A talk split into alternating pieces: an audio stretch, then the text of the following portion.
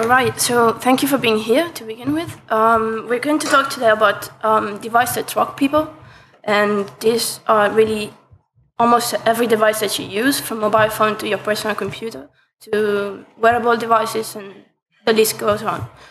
Um, you can send me an email if you have questions, or you can use the question and answer slot to ask me a question after the talk.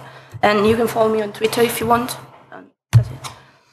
Um, so my name is Silvia. I am software engineer and PhD candidate in Barcelona um, in telecommunication engineering.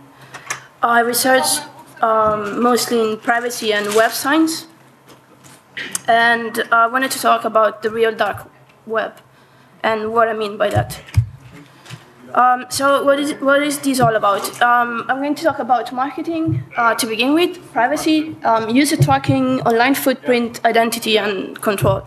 Um, why marketing? We're going to find out in the next few slides. Um, so if you think about the, the companies that started since the 90s with the new economy and so on, they based the business to begin with, or they sustained the business for a while only on advertising. And so uh, if we think of Facebook, if we think of uh, Google, if we think of Twitter and Instagram and so on, they let you know in the very fine prints in the user agreement that you signed that they sell your data in a way or another. Um, so the, the scope of this is kind of massive, and uh, the actual objective of advertising is for you to buy product. And for you to buy product, they need to suggest you products that you might be interested in. And um, so they want to know as much as they can about you, and so that they can recommend you product that they're more likely to buy because you're already interested in those things. And um, the thing is that they collect a lot of data about people, and um, this is personal data, and sometimes it's very personal and uh, very sensitive information. So um, the way this happens is that they basically track things that you do. Um, so these are your online activities, but since the online activities are so linked with the offline activities, sometimes also it's offline activities. So when you subscribe for a meetup that you like, they know the the the topic of that meetup. It can be technology, it can be skateboarding, it can be theater, literature, whatever it is, they know about it, for example. So um, it's not just something that goes into the, the online world, but it goes also into the offline world, so your real lives. And uh, this information is crawled, is analyzed, is, uh, is um, indexed, and it's always available to the companies that collect it. So what about online privacy then? Um, do we have online privacy? Do I have to speak close? yes. okay, so if we always uh, tracked and our action are logged, uh, does it mean that we're always controlled and uh, some entities do always know what we do? And do we have lost the right to be anonymous when we want to? Um, so the thing is that uh, um, I always ask this when, when I talk about privacy with friends or family of people that are not concerned about privacy, they always tell me, um, there is nothing that I am afraid that people can know about me. It's, it's like I'm not interesting enough for them to look at me, or um, I have nothing to hide. And this is not true because privacy is a fundamental human right, and it's documented in the UN chart. And um, uh, it's kind of controversial because up to now the, the right to privacy is the, is the right to information self-determination. This means that if I give you my data and I, I give you a consent to use my data, that is fine and you can use them. But um, with online data, the thing is that I can give you access to my location, for example, with, through an application, but you know when that location information is used and to do what. So um, if I don't know what to use this information for, does it mean I gave you my consent to use it? So um, there is also another thing that uh, um, sometimes is said that privacy is a right to be forgotten because uh, people don't care about privacy and people want to share their lives and they want to put the photos of the food they eat on Instagram.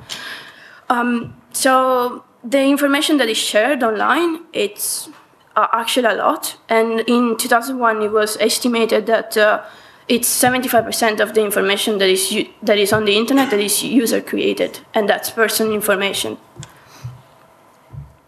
So there was a kind of um, comic strip a while ago. I think it was in the 90s on the New Yorker, and it says it said on the internet nobody know you are a dog, but actually this is not true at the moment because they they know everything about you. So um, sometimes this is the there is this idea that is presented about the dark web. There is the web that is hidden by um, search engines and um, um, there is scary and uh, it's not known. And this is usually associated with Tor, but it's actually um, the dark web is uh, any pages that cannot be crawled because it's protected by a password, for example. And that is kind of um, strange that they mentioned the dark web as so, because also Facebook is protected by password and not all profiles can be crawled, but it's not part of the dark web for some reasons. Um, so the dark web is the web that companies cannot uh, reach a control or they cannot track data on it, basically, because they don't have access to it in order to crawl it. Uh, but if we, if we think about this picture in a different way, we can see that um, the web is the service that everyone uses, uh, like cloud services, email, um, shopping, music, maps, whatever. And then there is the data that are crawled and are shared by these services. So this can be called the dark web of marketing, and we don't know about this, and we think this. I think this is the dark web because it's it's something we, we don't know about it. We cannot control. Happens on devices on which we have no idea what you're doing, and the thing is that we are perfectly fine with it because uh, we are okay with using these devices and we don't question the way they access our information. So this takes us to the, the idea of metadata and what they are. So there was a lot of talk about it last year, and um, metadata, they're basically structured information. And um, they can be collected about online content, offline content, telephone calls, whatever you think about it, you can have metadata about it because um, especially if you're a programmer, it's not something different from having an, um, an object and having something that describes this object. Like a car can be described by the parts of the motor or the part of the shell of the car and whatever. So um, they're always been used by website in different formats, and not only by website, but by any application, basically um, like XML is a very old format, and uh, it's it's not anything. It's not new, or it was not invented by the NSA or anyone. Uh, so was JSON.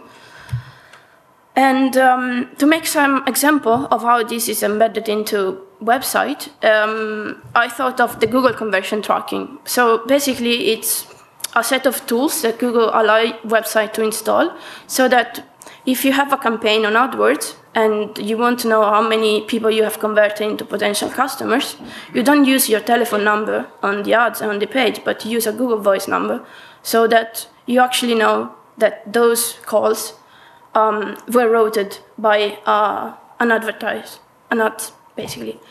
And um, when I think about this, I, I think always at the yellow pages. Um, like uh, maybe 15 years ago or more, companies used to put ads on the on the yellow pages, and they might use a different number so that they knew that um, the calls to that number were coming from the yellow page ads.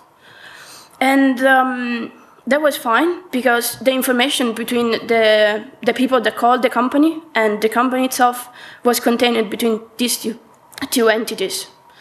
But in this case, if you want, if you have a, um, if you're calling something that you think it's kind of personal, like um, some doctor or something related to your health or to your personal belief, that information is also shared with Google, which is a third party, or with Facebook or with someone else. Um, so yeah, that was the explanation basically, and how it works.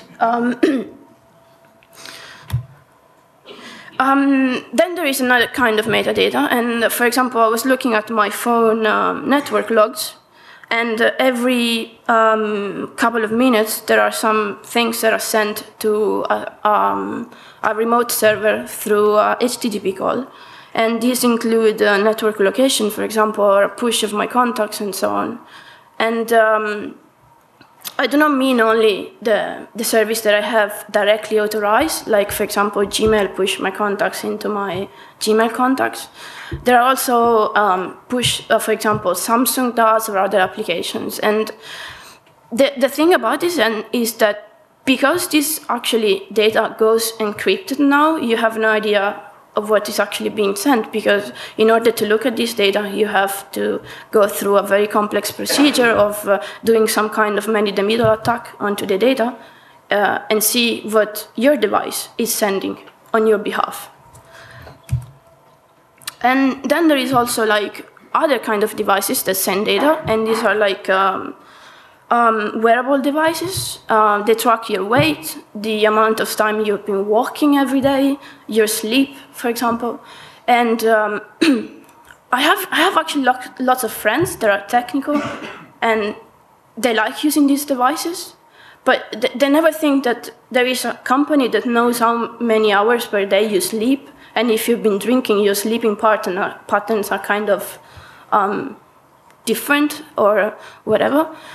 And um, there are starting, I have started to read articles about how this uh, information can be used, for example, from um, health insurance companies to say, okay, you have cancer or you have, you have had a heart attack, but we are not going to pay for your um, care because you haven't been walked enough in the last five years.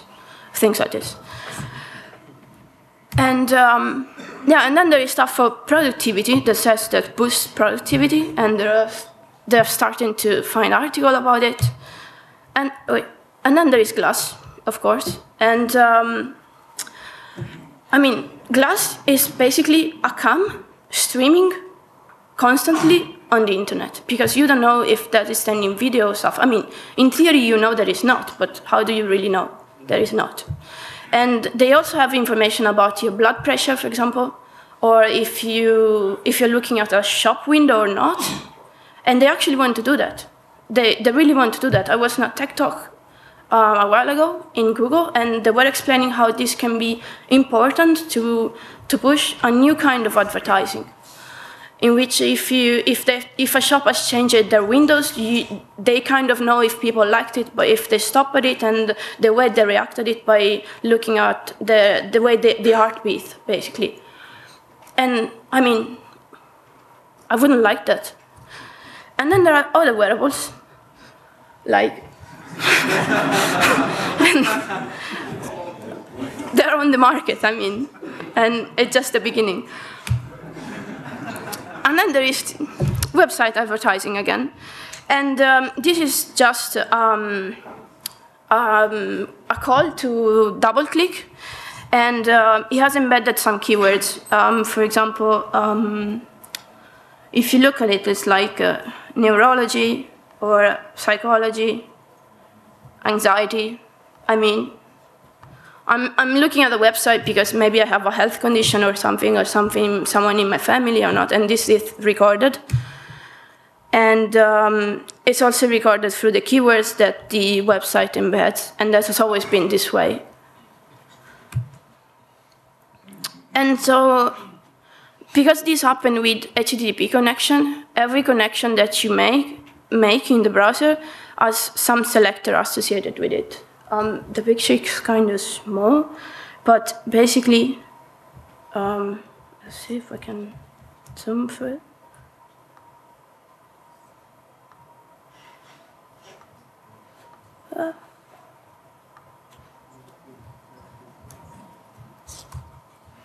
No, no more than this. Well, it's um. So it says, for example, that this connection goes from Gating Forum to Google Analytics, and they track couple of things about you. So, for example, here there is the um, screen resolution. And the screen resolution, for example, used with other com combination of things, can be used to uniquely identify your browser on the internet, for example. Because um, if you if you match that with the browser plugin you're running and so on, it can be used to create a unique identifier of your browser, even if you're not logged in in any service. But we see this in a bit. Um, so these things of connected data and metadata takes us to something that is um, being discussed mostly in the API community, and it's about um, hyperdata and hypermedia. And um, so um, when the web started, basically, um, it was about this concept of the hypertext, and the hypertext was linking to other hypertext. Uh, yes, exactly. And um, there was a relationship that the link kind of expressed between two pages that were connected. And this um, um, was used, for example, by search engines and so on to kind of build a model of web pages. And um, this concept is actually evolving uh, from um, the web of web pages and hypertext to the web of data and interconnected data.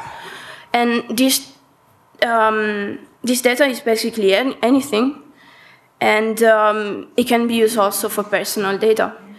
And this is what um, it happens actually in RESTful architecture. And uh, RESTful architecture, basically the archi architecture of the web, and um, it's actually a way to represent web pages um, in a way that you can abstract over them, and they're not web pages anymore, but they are a resource, and the URI, that identify that resource.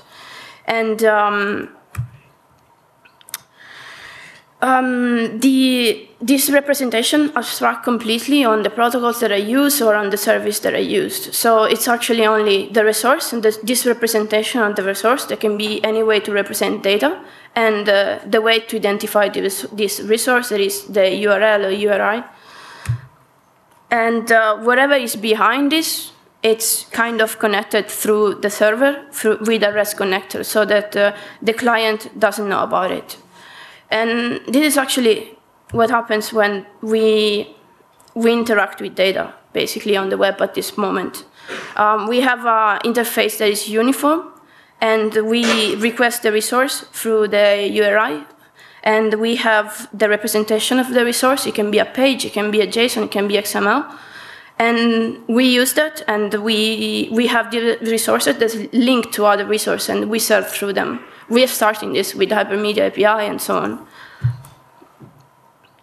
And so, why this matter for privacy, and why is this interesting? So, because up to now, um, information about use, users that were tracked were just uh, a record in a database, for, for example. It was just a log message. Okay, uh, user one has done this on this page. But now everything is started to be structured, and the way the information can be mined, it's a lot more efficient. And uh, it's a lot easier, basically, to, to track user follow the principle in which you would uh, um, analyze web pages. That is something that, for example, search engine have been doing for the last 10 years or more, 15 years probably. So if we look at the graph again, um, we see that um, every action has a selector. It can be a keyword, it can be the resource where the, the action has started, or it can be anything about it, really. And this, everything makes um, that action more unique because it can be searched more efficiently, it can be analyzed more efficiently. And it, it takes us to this idea that everything that we do is like connected in a hypergraph. And it's um, just an hypergraph, it's just a graph, and uh, where every node is connected with a set of um, edges that are the links to other entities. And this is what happens with web pages, and this is what happens with uh, personal data at this point. So you have your identity, and uh, you have the web pages and the action that you, uh, that you visited, the action that have been um, taken on those pages, and you have uh, your post on Twitter, your post on Facebook, your friends, your connection, and it's, it, everything is connected to you basically, and it's very easy to analyze. And this is an example of how it was analyzed, but uh, it was some document that were leaked on the Washington Post a few days ago, I think, weeks. And they, they used the, um, the Google uh, Pref ID that is set on a cookie um, to actually identify targets um, online. And um, So that's that's how it is easy it is. And I mean, if if everyone can analyze data every time you visit a website, and it's it at, at the moment it's happening only in uh, in mostly in JavaScript, but if any of you works with web application or mobile application, you might use a set of tools like third-party tools like um, I don't know. Um, the, there are like Google Analytics or um, um, um, New Relic, for example, Mixpanel, and so on. They used to to track events, and this happens in the backend of an application. So in this case, you in this case you cannot you cannot know what the application is actually tracking because it happens in the backend once you're logged in. So you're not even able to look at it as you do with JavaScript or HTTP calls because it's the server that does those calls and send the data that they want to track.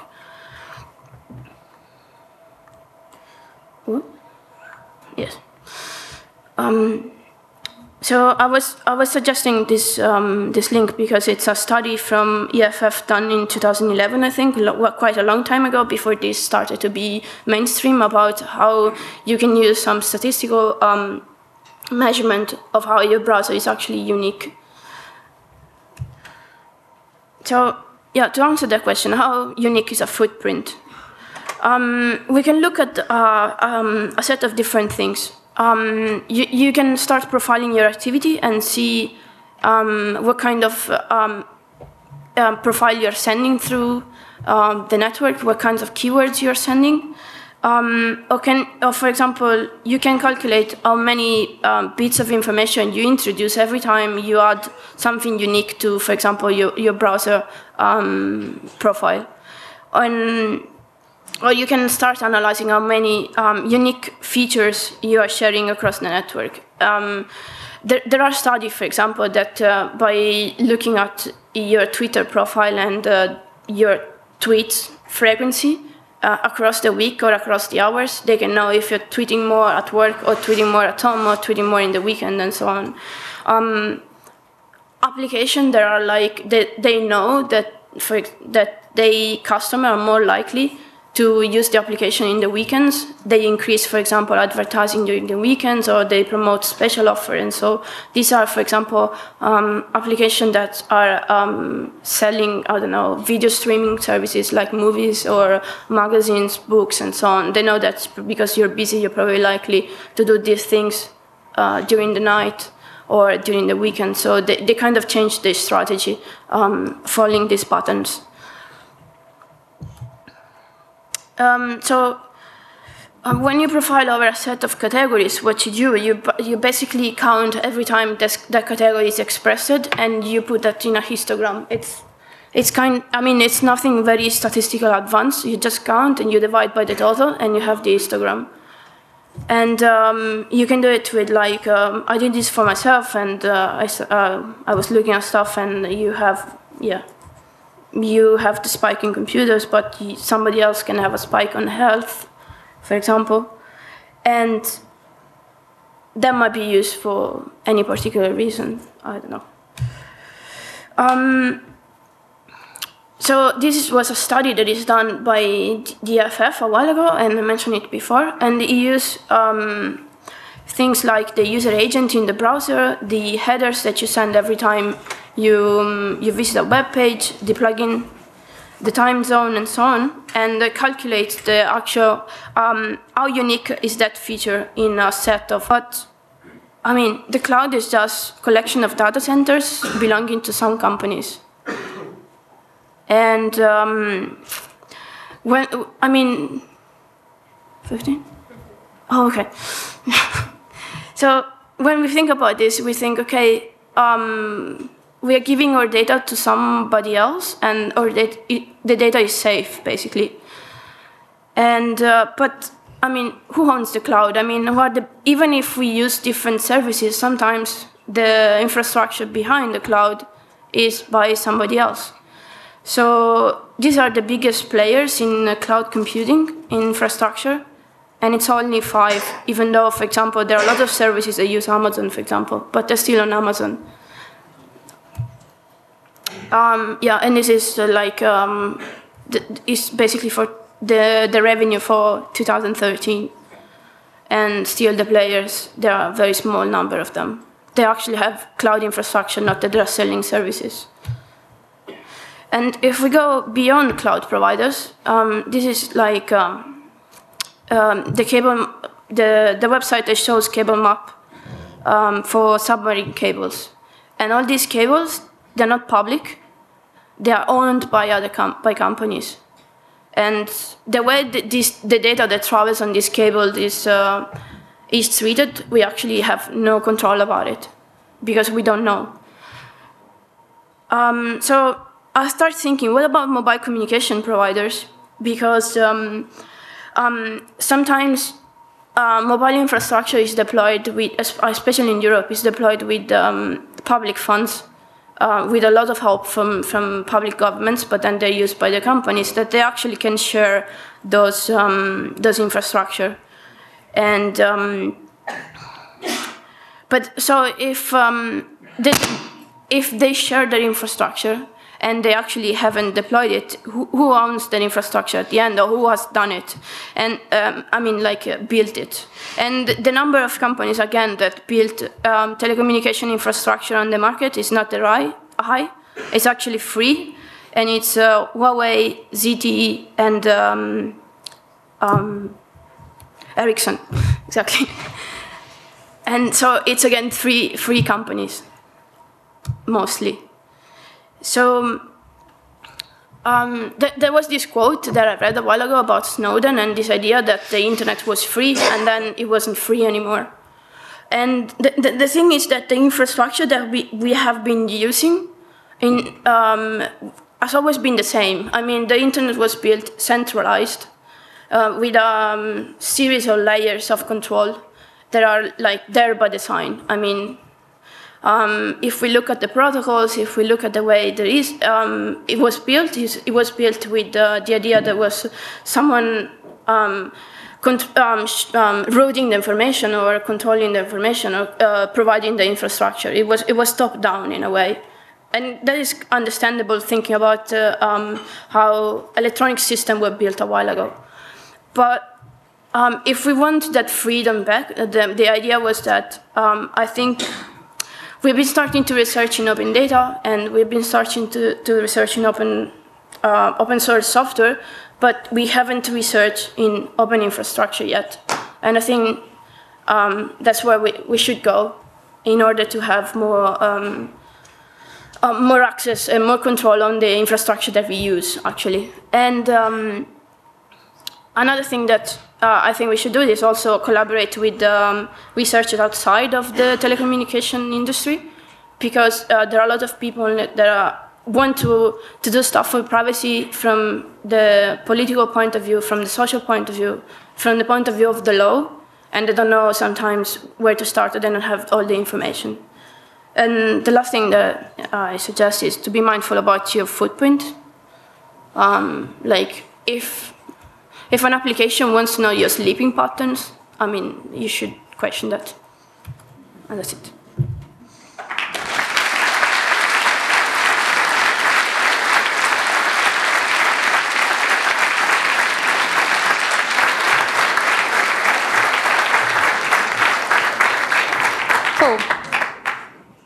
Thank you, Silvia. Um, I think uh, a lot of people appreciated your talk.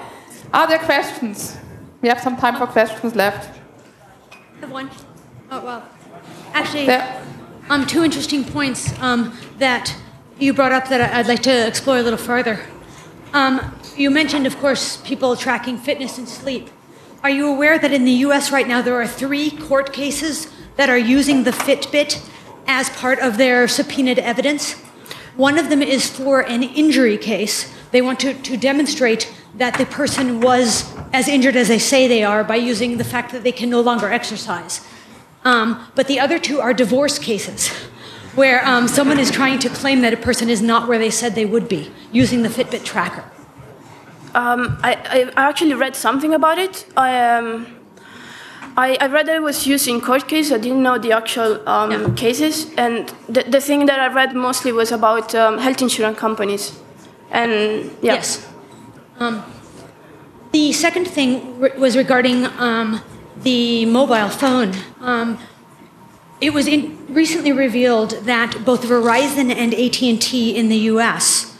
were adding an additional tracking um, signature to everyone who used the browser on their mobile phones, so that they could then get a complete record of every site that you've gone to once you leave their connection. And um, AT&T has, has, claimed that they are no longer going to use it, but, but Verizon has made no claim at all. They, they're going to continue to collect that information. But the, the thing is that is, I mean, it's very easy to add a parameter to a URL. Yeah. You, you, I mean, it's, once the the call goes through their service, they can do whatever they want with it, and, and they, they have the information anyhow. Yeah, and it's very so, difficult for us to find out that they're actually doing it. Yeah. Okay, thank you. The work you're doing is great. Thank you. So here's another question. Yeah, thanks.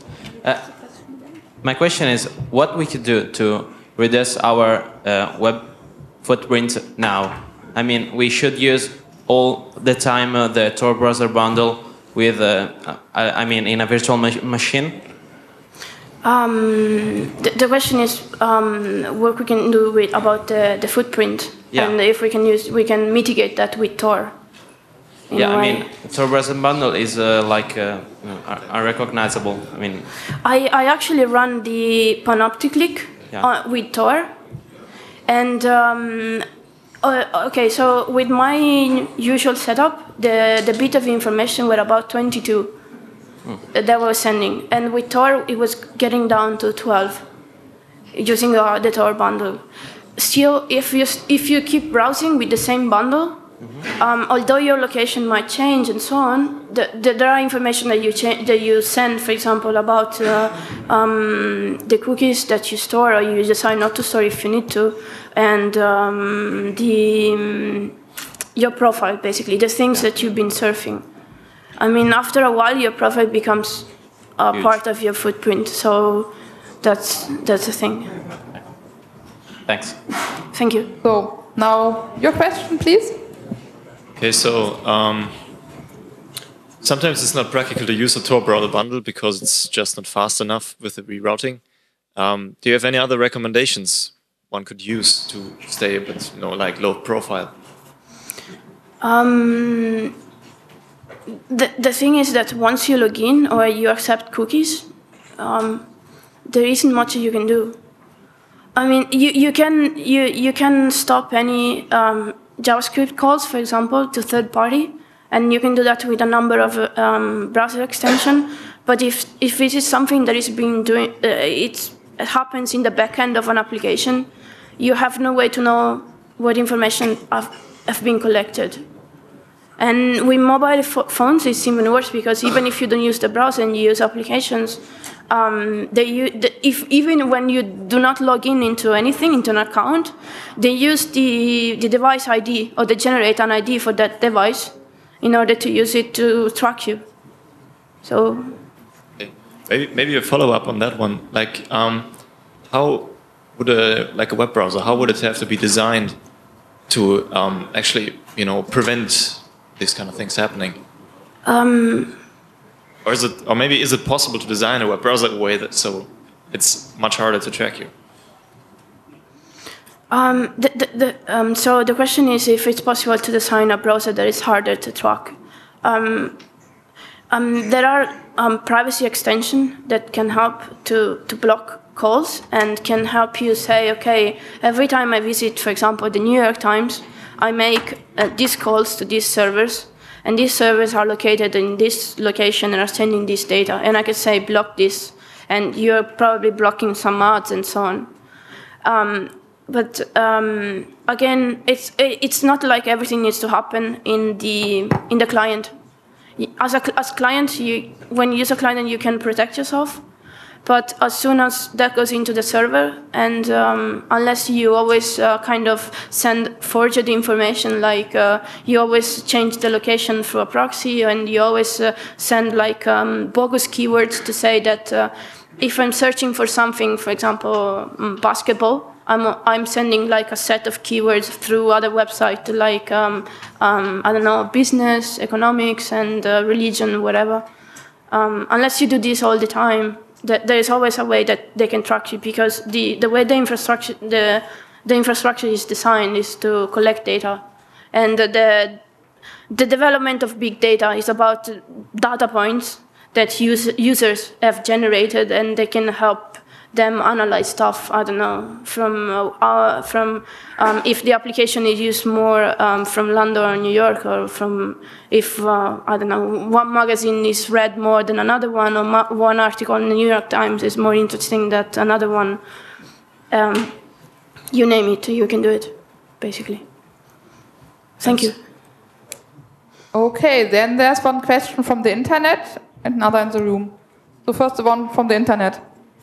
Okay, would it be any help to randomize all possible tracking variables, maybe um, by an HTTP proxy that modifies the relevant content? Um, so the question is if you can use um, tracking barriers and HTTP proxy to um, to avoid this.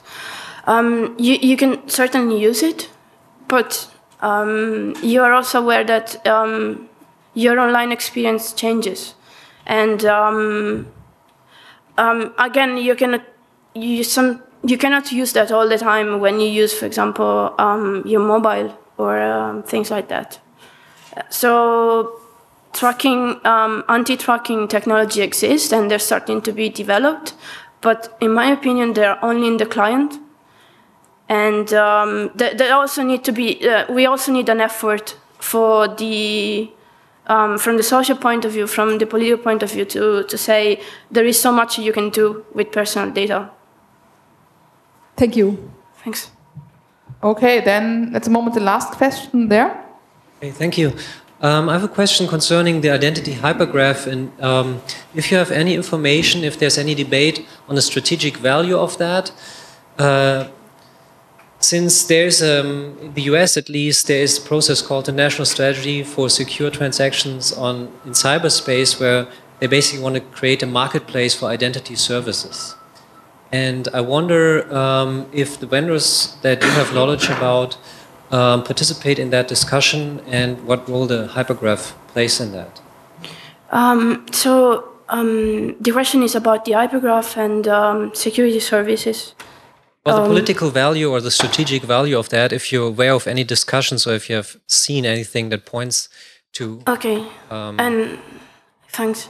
So the, the idea about the, the hypergraph that is part of my PhD um, research and thesis, and I use it to analyze data and to not to have just to query a database, but to be able to say, okay, um, if this person was interested in psychology, maybe they're also interested in anxiety, or they also did something with that. And um, the, the political idea behind this is that if you know what you're being tracked for, or if you know what information you're sending um, on the internet, you'll be able to say, okay, I want to do something about this. So the idea is that if you posted, for example, um, something on Twitter, Facebook, or whatever that says something that you don't want about you, like you, whatever, you, you accidentally post something or uh, like Xanax or something like this, you are able to remove it and to know that you actually did it.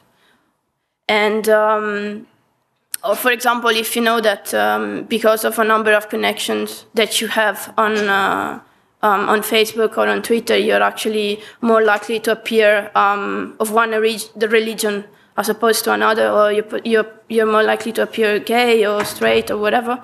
You, you might not want that to be shown and you might want you might want to recognize what is actually being revealed about you by your activity. So the idea of the hypergraph that I had was that that I I, I might I by analyzing the information that I share, I'm able to know okay I need to delete this, and if I delete this node, I also delete all this information about me. Um, politically, I, I don't know if this a discussion is happening. I know that I mean the thing is that it's the way the um, the NSA and the, the, um, uh, the, the, the, the, leaked documents talked about metadata. There was a, something about a node and selectors. And this, that reminded me of a graph structure and a link, actually. When they say selector, I thought of a link, and that was it. I don't know if I answered the question. Thanks. Okay, I don't see any more questions at the moment. If anybody has another question, you can just shout now or wave. Doesn't seem to be the case. So thank you again for this talk. Um,